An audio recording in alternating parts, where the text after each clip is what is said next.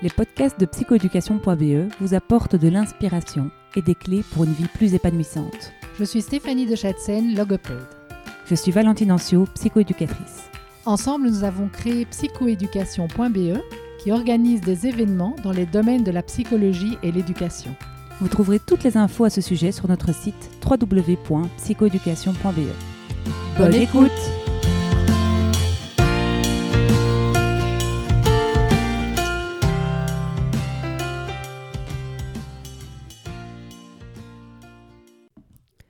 Ce podcast vous est offert par Abibi, la jolie savonnerie basée au pied de la forêt de soigne. Alexia et son équipe nous concoctent des produits de soins les plus purs possibles à base de produits de la ruche. En achetant Abibi, on préserve les abeilles qui, elles, prennent soin de régénérer les écosystèmes. Aujourd'hui, dans le podcast de psychoéducation, nous recevons Lorraine Lasser. Bonjour Lorraine. Bonjour Valentine. Alors, c'est un plaisir pour nous de te recevoir aujourd'hui. On s'est rencontrés en formation euh, il, y a, quelques années. Et euh, voilà, je te suis de loin sur les réseaux sociaux et je trouve que tu mets euh, en place des tas de super initiatives pour aider autant les jeunes dans le coaching scolaire que les parents qui sont épuisés. Et donc, euh, ce sera sur ce double sujet que, que l'on va parler aujourd'hui. Donc, euh, merci euh, d'avoir accepté l'invitation. Merci à vous, merci à toi. Super. Est-ce que tu peux un peu nous expliquer d'abord ton parcours? Qu'est-ce qui t'a fait t'intéresser ben voilà, à ce double sujet? Oui, ben écoute j'ai euh, eu l'opportunité de, pouvoir euh, rentrer dans, le service de prévention euh, de Gensoren au niveau du, dispositif d'accrochage et, du, l'absentéisme scolaire. Mhm. Et euh, je vais revenir en avant parce que après mes études, au fait, j'ai euh, eu le besoin de, de, reprendre les études au niveau de la médiation. Et donc, euh, la médiation générale et familiale. Et donc, j'avais commencé vraiment là-dedans. Et ce que j'avais adoré, c'était le principe de responsabiliser les gens finalement, de, de, ne pas faire à leur place et de rendre, leur rendre leur, euh, leur situation, leur conflit, euh, de les accueillir bien sûr, de les accompagner, mais euh, de donner la, de leur rendre compte qu'ils ont toutes les capacités pour pouvoir gérer eux-mêmes leurs conflits. Et donc, je m'étais d'abord lancée au niveau familial, et puis j'ai eu cette opportunité de, de le faire au niveau, au niveau scolaire. Et ce qui était vraiment super, c'était de finalement, avec des jeunes aussi, pouvoir leur rendre ses responsabilités et les rendre acteurs. Et donc, euh, j'ai d'abord travaillé une dizaine d'années euh, dans ce service et j'ai eu euh, la chance de pouvoir avoir beaucoup d'autonomie mhm. et de lancer des projets en tout genre, que ce soit dans les écoles ou dans une école des devoirs, d'ouvrir un, un, service d'accueil individuel. C'était vraiment une très belle expérience. Et mhm. puis, et puis j'ai eu euh, l'opportunité de, euh, d'expérimenter l'épuisement euh, parental. Donc, je suis maman de, de deux petits garçons qui sont extrêmement magnifiques et énergiques. Mhm. Et donc, eh bien, ça a été l'occasion pour moi de m'arrêter, m'arrêter pendant un an et de retrouver mon énergie vitale, au fait, de me poser. Et, et de reposer au fait finalement aussi ben, mes priorités, mes besoins. Et à cette occasion, donc, je n'ai rien fait pendant un an. Bah, écoute, merci de, déjà nous partager ça, parce qu'en effet, euh, je pense que tu n'es pas la seule. Euh, mm. euh, dans, dans, les auditeurs, il y a certainement, en effet, des personnes qui sont concernées par ces problématiques-là. J'ai envie de revenir d'abord dans ton expérience à Gansoren. Donc, mm-hmm. en fait, donc là, tu as ton, ta formation de politologue à la base, hein, tu, me l'as dit juste avant, mais qui finalement, voilà, tu t'es dit non, c'est pas ça que je veux. Donc, tu as fait une formation en médiation scolaire, enfin, en médiation, en médiation, et tu as été engagé dans un service de médiation scolaire voilà. à Gansoren. Est-ce que tu peux un peu nous expliquer c'est quoi, euh, qu'est-ce qui se passe en fait dans un service de médiation scolaire euh, Qu'est-ce qu'on y retrouve Comment est-ce mhm. qu'on y fait appel euh, mhm. Voilà, techniquement, comme ça on, sait ce que tu as fait à ce moment-là. Donc le service de, médiation scolaire, donc ce qui est intéressant, c'est qu'on y retrouve dans chaque commune. Donc chaque commune a un service de médiation mhm. scolaire et qui peut avoir des noms différents, mais ils existent tous. Et donc, c'est un service qui est destiné à la population euh, pour euh, des demandes qui tournent autour de l'école. Donc, euh, que ce soit la recherche scolaire ou problème de comportement ou euh, difficultés dans les devoirs, euh, problèmes de, de- de méthodologie, euh, d'accompagnement, enfin, peu importe. À partir du moment où ça concerne l'école, eh bien, le service est ouvert. Et on a des contacts, donc c'est ça qui est très intéressant, c'est qu'on a cet avantage d'être à l'extérieur de l'école, Mhm. ce qui peut aussi avoir des faiblesses, bien sûr, Mhm. mais on est un, un acteur plutôt neutre par rapport à l'école.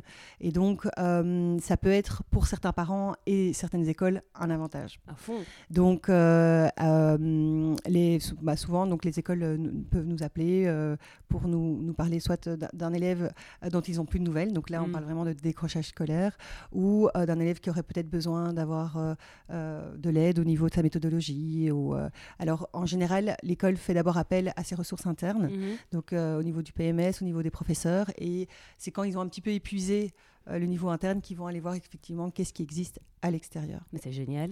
Mais c'est super. c'est super. Et, et euh, donc, euh, j'entends que c'est un service communal. Est-ce que les écoles libres y ont accès également tout Ou- à fait. Donc, c'est vraiment pour réseau toutes les écoles. confondu. Ok. Tout réseau confondu. Et euh, à l'occurrence, donc là, nous, on avait donc un- on proposait du service euh, des entretiens individuels avec le parent et les élèves. Mhm. On proposait aussi une école des devoirs dans laquelle se retrouvaient des ateliers. Et donc là, euh, c'était euh, l'opportunité de proposer des ateliers de gestion du stress, de euh, la confiance en soi, de la méthodologie, de la Mhm. préparation des examens. Donc ça, c'était vraiment très intéressant. Et puis aussi, euh, travailler très fort euh, sur le projet de l'élève, Mhm. euh, mettre du sens finalement au niveau de, de l'école. Donc c'est un super beau laboratoire pour expérimenter tout ce que tu fais déjà aujourd'hui. Voilà. C'est vraiment, euh, Tout à fait. C'est génial parce qu'en fait, moi je savais que ça existait sur papier, j'avais Mhm. déjà lu des articles sur l'existence de ces services, mais Mhm. en fait je me rends compte que c'est assez peu connu et je connais peu de personnes qui font Mhm. appel, en tout cas à ce genre euh, ben, de, de services. Donc euh, donc c'est super de pouvoir diffuser que ça existe. Donc voilà, nous voilà bien au clair avec ce service qui a l'air d'être franchement un beau buffet pour les acteurs de l'éducation et, et, et les élèves. Donc euh, donc ça peut être aussi un professeur qui du coup s'en sort pas. Ça- Mhm. euh, donc ça peut être vraiment autant pour les, les acteurs de terrain que pour les élèves. Donc c'est pour tout Exactement. le. Et en fait, en fonction de la commune, bah, les actions vont différer en fonction des ça. besoins. Oui, parce Donc, que j'entends euh, que vous avez quand même une marge de manœuvre en fonction de, ce- voilà, Ouais. de vos compétences, vos intérêts, de vos, vos projets. euh, donc, euh, Et alors, ce qui est très intéressant, effectivement aussi, c'est quand on rencontrait les directeurs, de voir un petit peu quelles étaient leurs problématiques qu'ils rencontraient, et, et de pouvoir à ce moment-là mettre en place des conférences à destination des enseignants, des parents, parfois accompagnés de leurs ados, de faire des séances d'information, enfin surtout en plus, euh, voilà, avec euh, le manque criant des de- du nombre de places dans Ouais. les écoles, Ouais. euh, bah, tout ça, c'était des possibilités en fonction de la demande. Donc, euh, Ok, Voilà. génial. Donc euh, voilà, à mon avis, il va y avoir un afflux dans le service de médiation scolaire pour ceux qui, qui nous écoutent. Donc voilà. Donc, voilà. Et donc, il se trouve que ben, voilà, la vie euh, voilà, te met à l'épreuve euh, à, à un moment donné euh, dans, dans- dans ta période où, où tes enfants sont petits, j'imagine. Euh, te voilà donc en burn-out et tu écoutes ça avec euh, attention. J'entends que tu, tu continues pas malgré tout à Mhm. essayer de, de tout gérer sur tous les fronts. Tu tu t'écoutes et là, tu prends un break pour, euh, pour te retaper. Exactement. Ok, donc euh, ben, bravo. Je pense que tout le monde ne le fait pas, donc euh, vraiment bravo.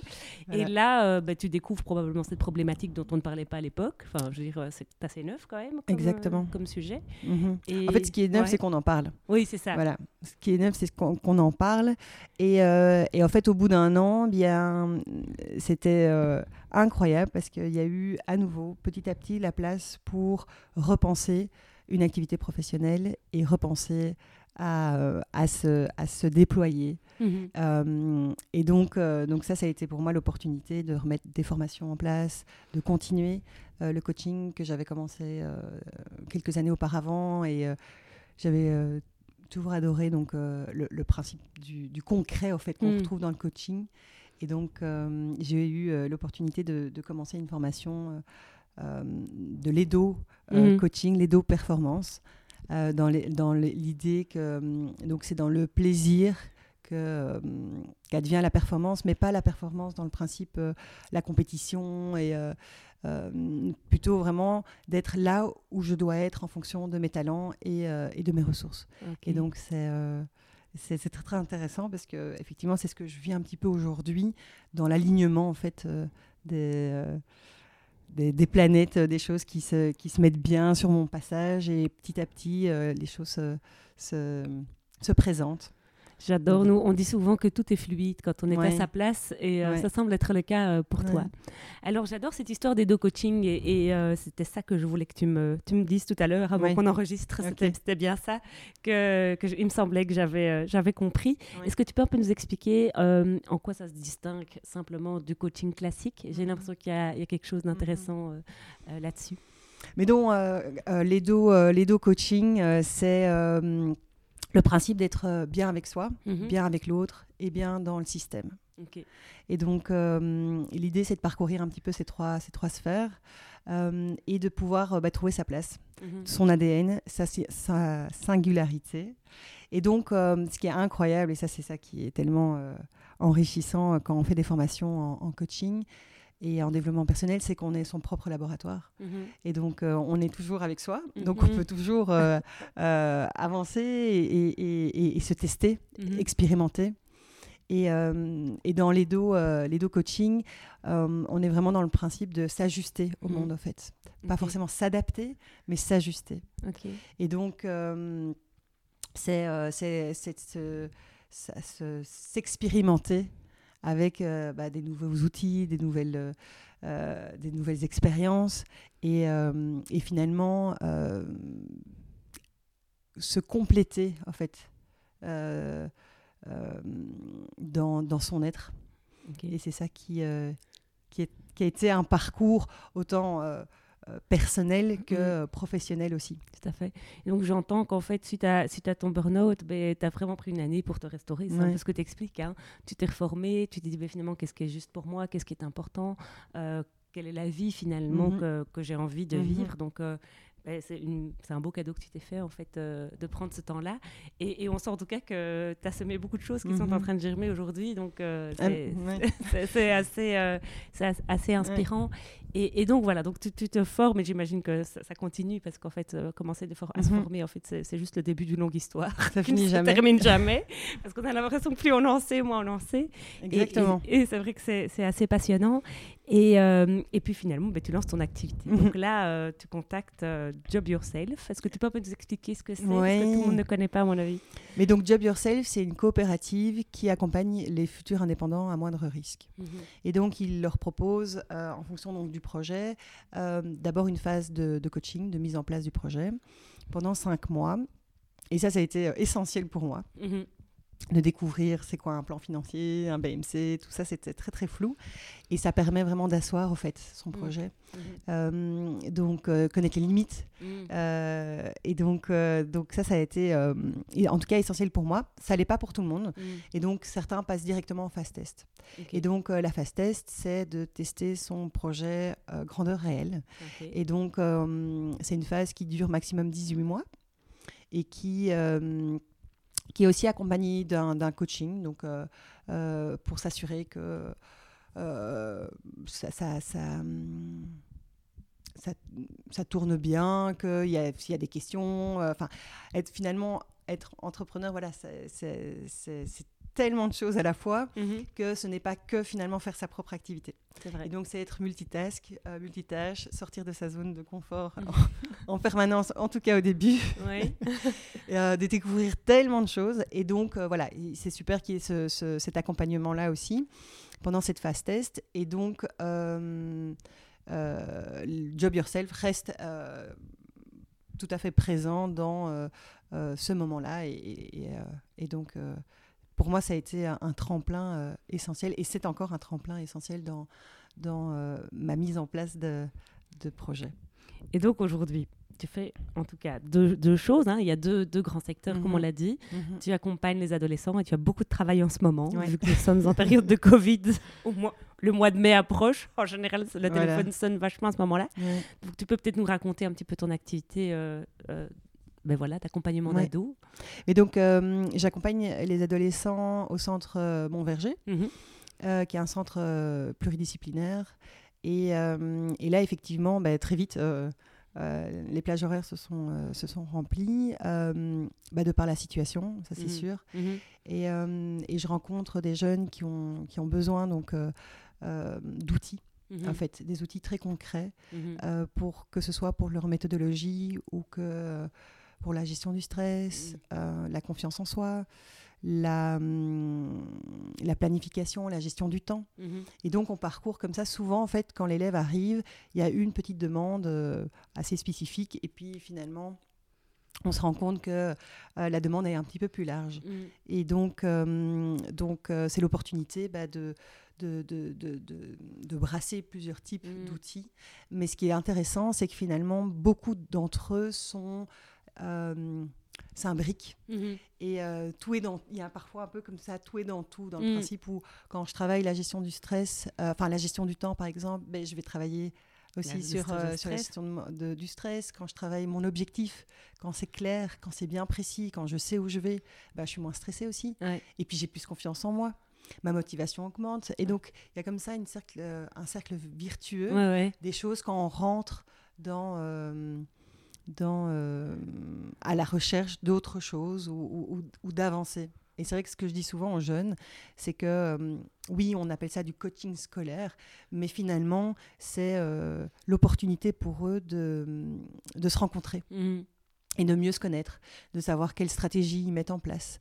Euh, et souvent, en fait, quand ça va bien, ils disent, bah, il n'y a rien. Mhm.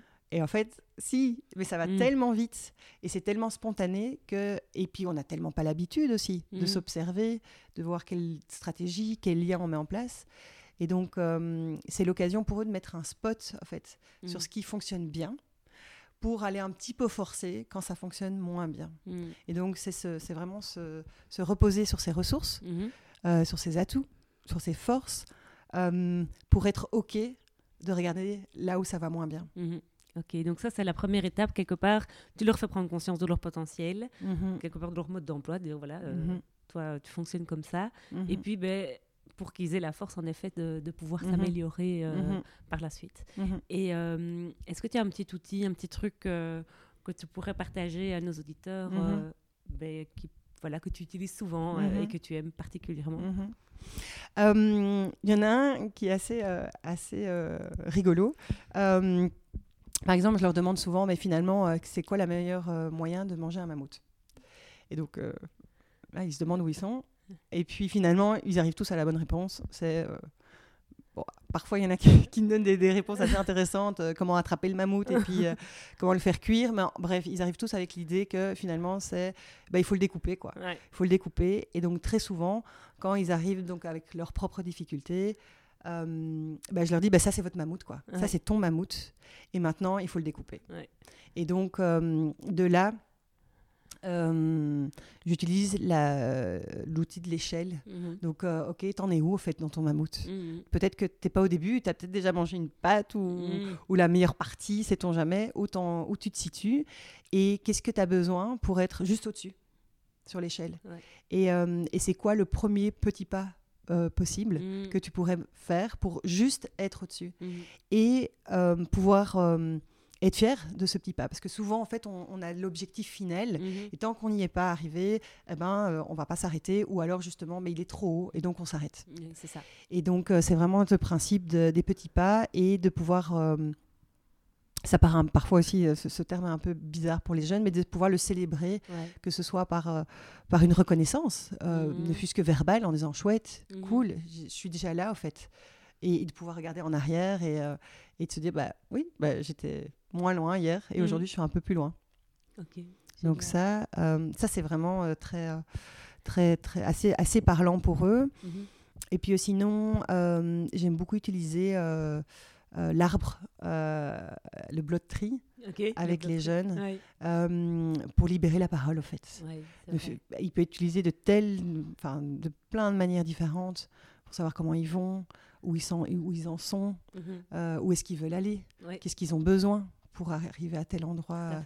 Donc c'est des petits bonhommes qui se retrouvent sur un arbre Ouais. et euh, il y en a qui sont en bas, il y en a qui sont au milieu, il y en a qui sont en train de- sur le côté, il y en a qui, tournent le dos, euh, il y en a qui sourient, il y en a qui sont à deux, il y en a qui sont sur les épaules, il y en a qui sont tout, tout, tout en haut. Il y en a qui sautent. Il y en a qui sautent, il y en a qui s'accrochent, il y en a qui tombent. Donc voilà, donc ça permet vraiment de libérer Ouais, la parole, au fait. C'est vrai, c'est vrai que c'est un très bel outil. hein. Donc le Blobtree, vous trouvez ça sur Google Images. Ouais. hein. Je pense que ça se trouve assez facilement. euh.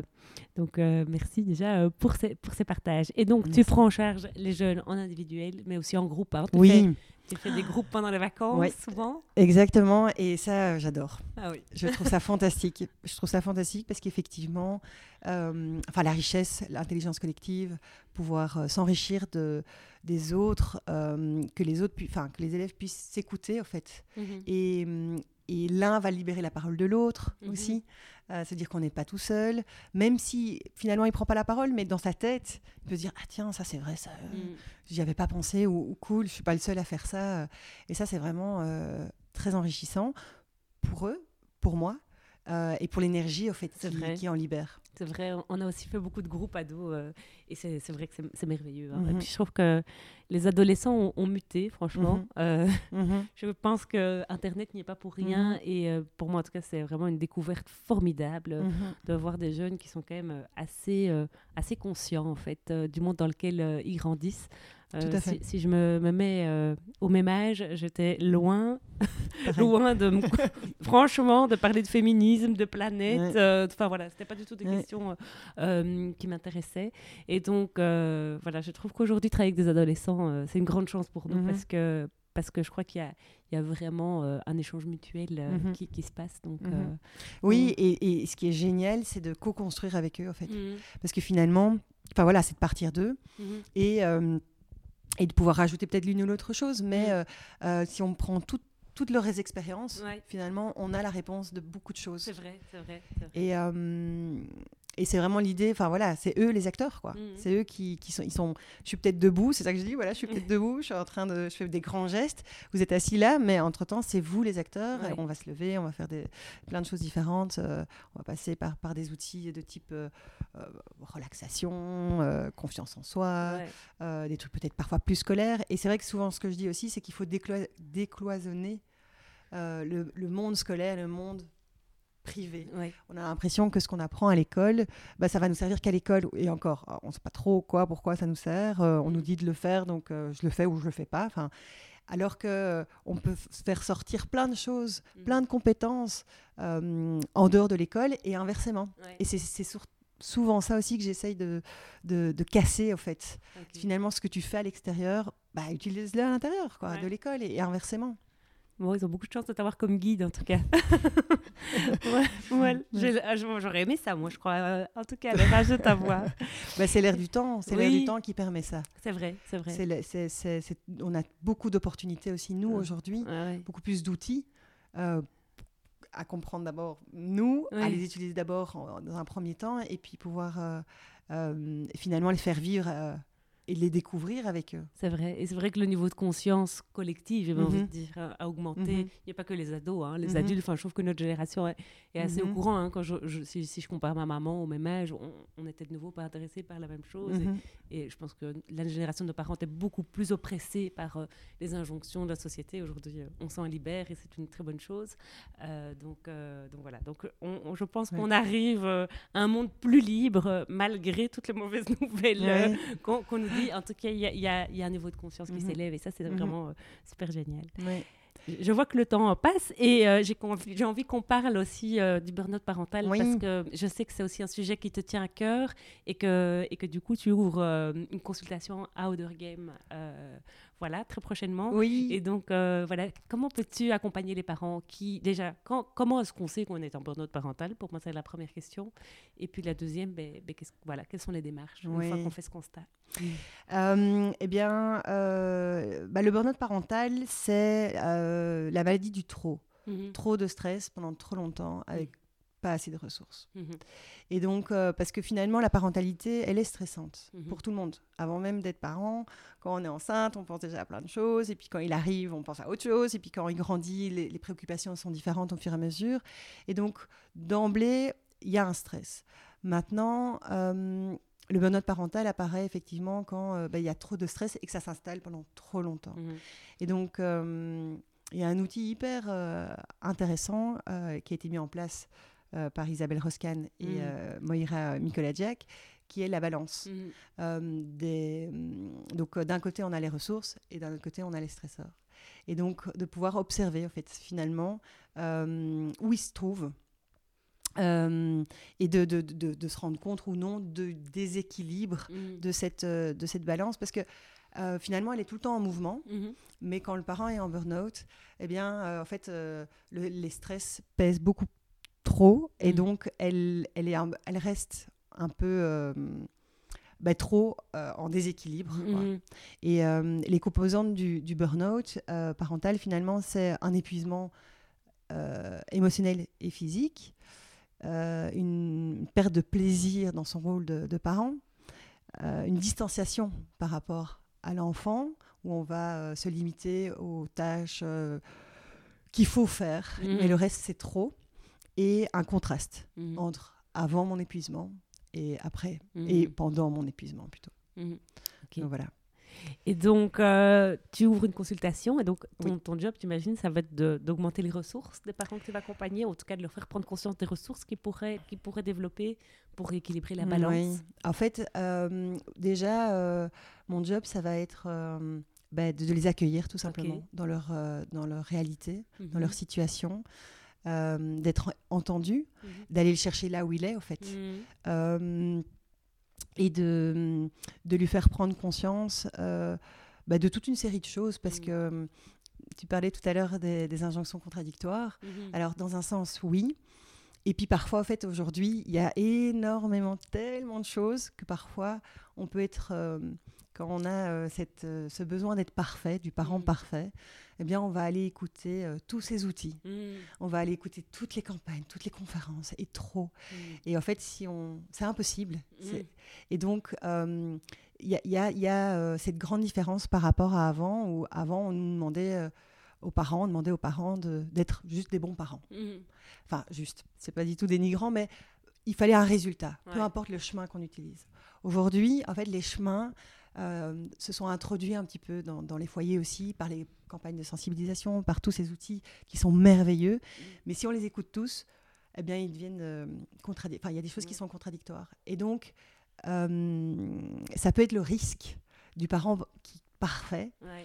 euh, qui, qui, va, qui va essayer de tout combiner, euh, qui va autant au niveau de l'alimentation que euh, au niveau de l'écoute des émotions, qu'au niveau de la lecture, qu'au niveau des capacités intellectuelles. Et donc à un certain moment, bah, voilà, c'est trop. Voilà, c'est le problème de Voilà. l'hyperparentalité dont Voilà. on parle hein, aujourd'hui. euh, Exactement. en effet. Exactement. Et donc ça, c'est un poids quand même qui est fort important et qui, qui diffère en fait des générations. euh, Ça, c'est vrai. Ok, Euh, Je pensais pas à ces injonctions voilà. là quand je parlais, mais en effet, euh, tu as raison. et, euh, on est hyper oppressé. enfin, moi, Ouais. j'a- j'arrive à être très libre Ouais. de ça, mais, euh, mais c'est vrai que euh, si on écoute tout ce qui se passe euh, sur les réseaux sociaux, sur Internet, euh, dans les bouquins, dans les librairies, euh, euh, en effet, il y, a, il y a moyen de culpabiliser. Quoi. Il y a un truc qui est, qui est- Mm. que j'avais entendu qui est très, juste. Il y a effectivement ben, tout, ces- tout ça, qui, enfin tout, tout ce panel de, de choses qu'on nous propose. Et en fait, ce qui est le plus juste, c'est ce qui fit entre le parent et l'enfant. Ouais. Donc oui, euh, euh, il y a plein d'outils dans la parentalité positive qui sont magnifiques, Mhm. mais il faut que ça fit Ouais. avec mon enfant. Ouais, Et c'est au service de l'outil n'est qu'un moyen Oui, et pas un objectif. Voilà, et donc c'est vraiment, euh, est-ce que c'est est -ce que c'est est -ce que c'est OK d'utiliser ça dans mon système familial à moi Mhm. et, euh, et parfois, alors, il faut, il faut entre guillemets, faire l'acceptation que, bah Mhm. non, en fait, ça, ça fonctionne pas chez moi. Mhm. Oui, tout à fait, tout à fait. Et donc, j'imagine que du coup, tu les libères d'une certaine culpabilité au- aussi. Oui. Parce que ça, ça doit, Ouais. ça doit être quelque chose Ouais. euh, qui, qui arrive, en tout Ouais, cas. Quand tout on- à fait. Oui, une très grande culpabilité. Euh, Surtout, bah voilà, aujourd'hui, la parentalité positive, on parle Mm. énormément, enfin, et puis la, la- la place encore de, de, de- enfin, c'est, travailler, euh, travailler effectivement euh, à ce niveau-là est, est, euh, est essentiel de déculpabiliser, surtout que bah, les nouveaux résultats de l'étude d'Isabelle Roscan et Moira Nicolas Jack viennent de sortir sur l'impact de la culture et euh, du, du burn-out parental. Ouais. Et donc, ce qui est intéressant, c'est qu'effectivement, bah, ça permet de déculpabiliser parce qu'il y a des choses qui nous dépassent. Et plus la culture est, plus on vit dans une culture euh, individualiste, eh ben, plus euh, on est euh, à risque euh, d'un burn-out parental. Tout à fait. Et donc, effectivement, ça, c'est une part qui permet de déculpabiliser. Mhm. Il faut tout un village pour éduquer Voilà, un enfant. hein. mais à contrario du collectivisme, Mhm. on vit très fort euh, sa parentalité seule. Mhm. Euh, Il y a le culte de la performance, euh, le principe que euh, euh, finalement, quand je fais une activité, je le fais pour lui. Euh, parce qu'il y a cette idée dans, dans la culture individualiste que euh, on est distinct, Mhm. on est unique. Et c'est très bien, c'est très beau, mais ça engendre aussi le fait que si je fais quelque chose, c'est pour mon enfant et pas pour moi. Mhm. Et donc, euh, finalement, il y a- ça peut donner ce- cette idée de sacrifice de le faire pour son enfant.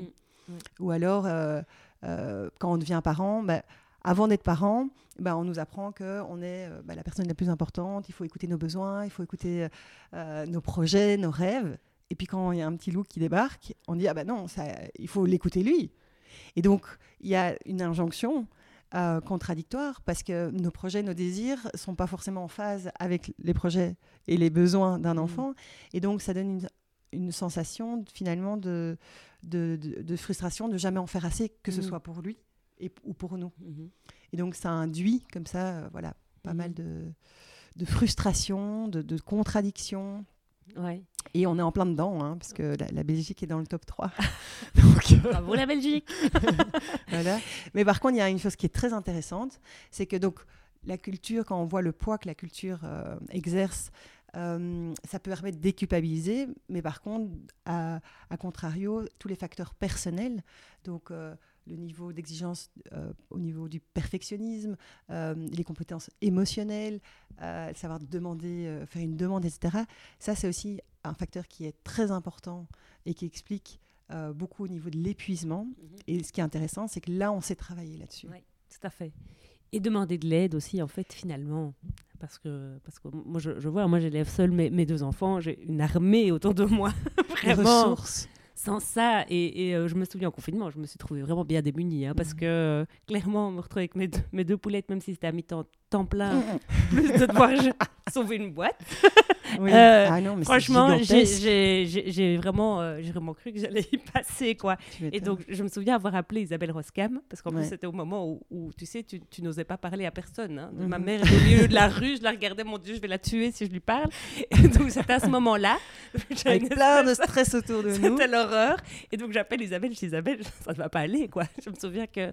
Et, euh, et Isabelle m'avait dit augmente les ressources, quoi. Et donc, à ce moment-là, j'ai contacté Ouais. euh, une babysitter qui m'a assistée chaque fois, parce que sinon, c'était ingérable. euh, Et c'est vraiment ouvrir ouais. le champ des possibles, en fait. C'est ça. Mhm. Et c'est ça qui est fantastique avec donc, la balance dont je parlais tout à l'heure, Mhm. c'est que quand on a une vision comme ça assez claire, quand on a cette image au fait de nos Mm. stresseurs et de nos ressources, après toute la question c'est comment est-ce que je peux retirer ou diminuer Ouais. certains stresseurs Ouais. et comment je peux rajouter ou intensifier certaines ressources. Mhm. Et là alors on rentre vraiment dans le brainstorming, enfin du- tout à fait. du, du- tout est possible quoi. Ouais. Pourquoi pas en fait? Ouais. Et, et pourquoi pas? Ouais. Oui non mais ça je peux pas faire. Bah, et pourquoi pas? Ouais, Ah non, mais et c'est toute la question aussi effectivement de la demande. Non mais moi je suis pas importante et puis euh, euh, si je, je demande c'est que ça veut dire que je gère pas chez moi et Mm. chez eux ils ont l'air de tellement bien gérer. Regarde sur Facebook. Mhm. et aussi voilà euh, tout- tout- tous les réseaux sociaux qui Tout à fait. Ben, euh, que euh, c'est Mm. magnifique ailleurs quoi. Ouais, tout à fait. Non, je trouve que c'est vraiment important, en tout cas, de libérer la parole là-dessus. Je te rejoins tout à fait. Mhm. Et donc, euh, ben, les parents, comme les ados, ont beaucoup de chance, en tout cas, de, de t'avoir à leur côté euh, pour les aider à, à traverser cette tempête qui n'est pas définitive. Ouais. Non Donc, et c'est euh, C'est ça aussi cette vraiment- idée, c'est que rien n'est statique. Ouais. C'est un certain moment, c'est une photographie de la situation d'aujourd'hui. Et avant, c'était différent, et demain, ce sera différent. ouais, tout à fait. Donc voilà. Bon, merci. En tout cas, j'ai envie de dire que à la suite de ce podcast, ben, en fait, qu'on soit ado, qu'on soit parent ou qu'on soit soi, on est suffisant. Donc, euh, je crois que c'est en tout cas euh, une, une bonne façon Mhm. de clôturer ce podcast. Merci en tout cas euh, pour ces partages que j'ai trouvé Merci. passionnants et cette conversation que j'ai trouvée très agréable. J'espère que nos auditeurs le sont aussi. Et donc, on peut te retrouver sur www.lorrainelasserre.be tout simplement. Euh, je mettrai tout ça euh, dans les notes du podcast. Et donc, euh, si vous avez aimé ça, vous pouvez nous mettre 5 étoiles. Merci. Voilà. Merci, Merci, Valentine. Merci beaucoup. Merci de nous avoir écoutés jusqu'au bout. Si vous avez aimé ce podcast, merci d'en parler autour de vous. et de nous mettre 5 étoiles et un commentaire sympa sur votre plateforme d'écoute. À, bientôt